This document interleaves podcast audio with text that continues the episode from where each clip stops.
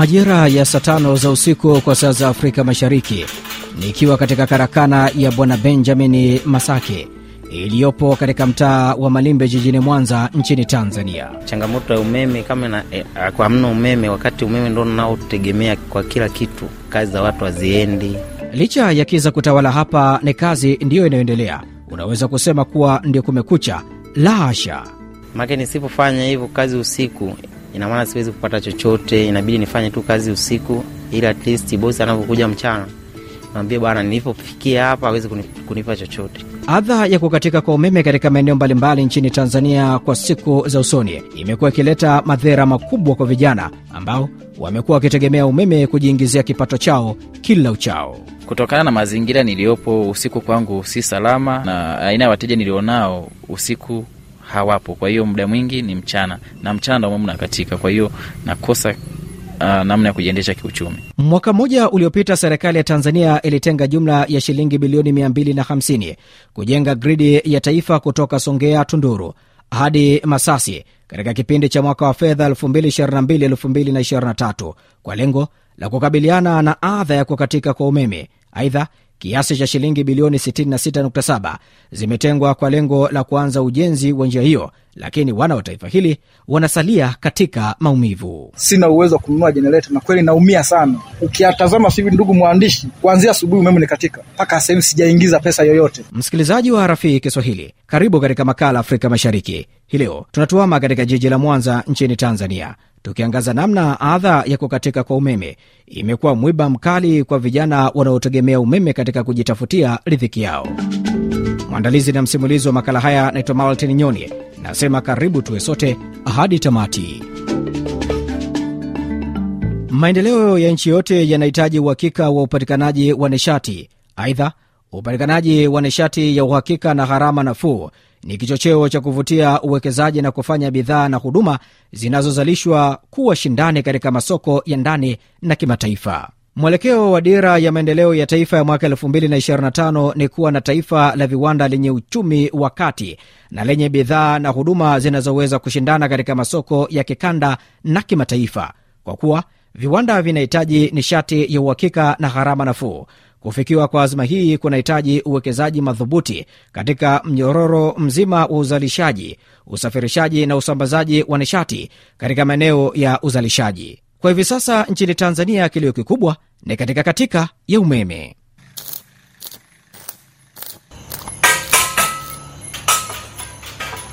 Hapa ni katika karakana ya Bwana Benjamin na ni majira ya saa tano za usiku kwa saa za Afrika Mashariki. Wakati wengine wameuchabanga usingizi ule mnono, hali ya mambo ni tofauti kabisa kwake. Amechagua kukiacha kitanda na kuamua kukesha ili kukamilisha kazi lukuki kutoka kwa wateja wake.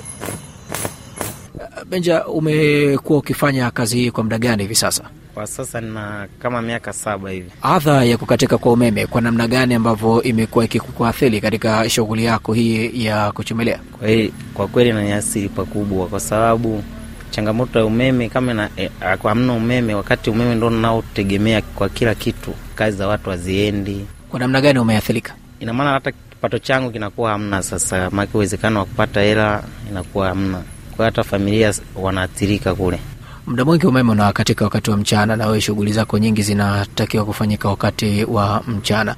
Hii hali unaipokeaje?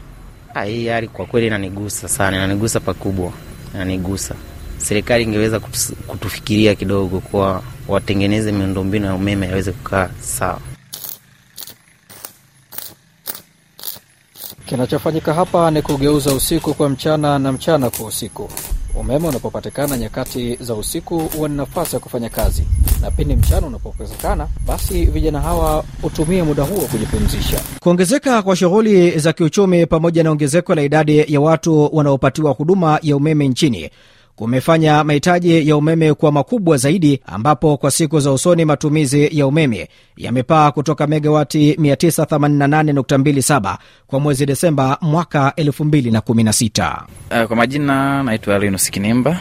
Kwa muda gani umekuwa ukifanya shughuli katika karakana yako hii, ambapo tunashuhudia moja kati ya huduma ambazo unazitoa ni ujazaji wa upepo katika vyombo vya moto? Nina takribani miaka minane ninafanya shughuli hii ya kuhudumia watu, hususani ujazaji wa upepo na uzibaji wa pancha kwenye matairi ya gari na pikipiki, vyombo vyote vya moto. Umeme unapokatika, wewe unaathirika kwa kiwango gani? Changamoto zipo kuu kama mbili. Kwanza, uh, wateja kukosa imani na huduma, upatikanaji wa huduma eneo husika ambalo wamekwisha zoea kwamba sehemu fulani napata huduma. Sasa atapofika halafu anaona au namwelekeza sehemu nyingine kwamba nenda sehemu fulani, moja kwa moja na kwenye kupoteza mteja na mteja nakosa imani. Hiyo moja. Pili ni, ni, ni, ni changamoto ya kiuchumi. Uchumi wangu unashuka, unapungua maana nisipofanya shughuli hiyo hata familia haipati chochote. Msikilizaji wa RFI Kiswahili, sekta ya nishati ndio muhimili muhimu wa maendeleo ya taifa lolote lile.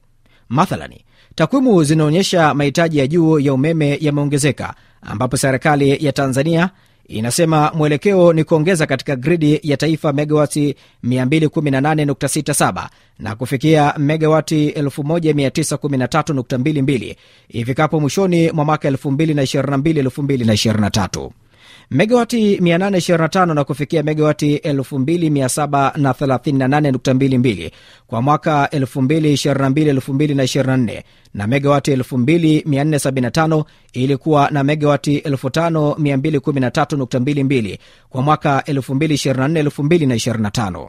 Megawati 597 ilikuwa na megawati 5810.22 kwa mwaka 2025-2026 ili kukidhi mahitaji ya umeme nchini na pia kufanya biashara ya nishati hiyo na nchi jirani.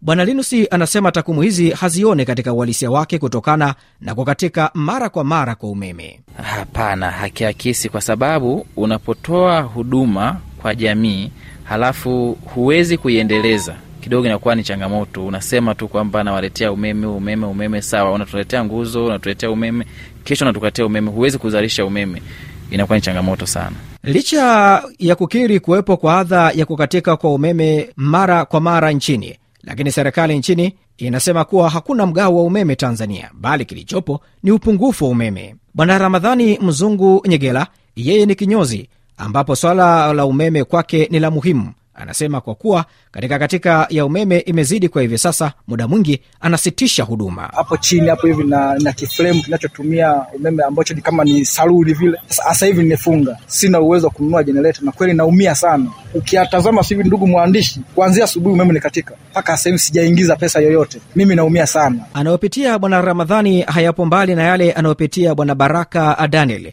ambaye yeye ananijuza kuwa ni vyema mamlaka zikachukua hatua za haraka kupambana na hali hii. Mi ningeiomba serikali waweze kutafuta mbinu mbadala, na kama wanaweza wakasema wapunguze ama wakate umeme au kwa siku wakate siku fulani, au waweze kutoa siku sahihi ya kukata umeme, kama kwa wiki wanakata mara mbili. Septemba 26, 2023, Rais Samia Suluhu Hassan alimtaka mkurugenzi mtendaji wa TANESCO ndani ya miezi sita umeme kuwa wa uhakika. Bwana Linus anasema katika katika umeme ikiendelea, basi vijana wengi wataingia katika anguko la kiuchumi. Ah, moja kwa moja hapo ni kunyongonyea, kwa sababu maisha yanagusa, amini, umeme unagusa sehemu kubwa ya maisha ya, ya vijana.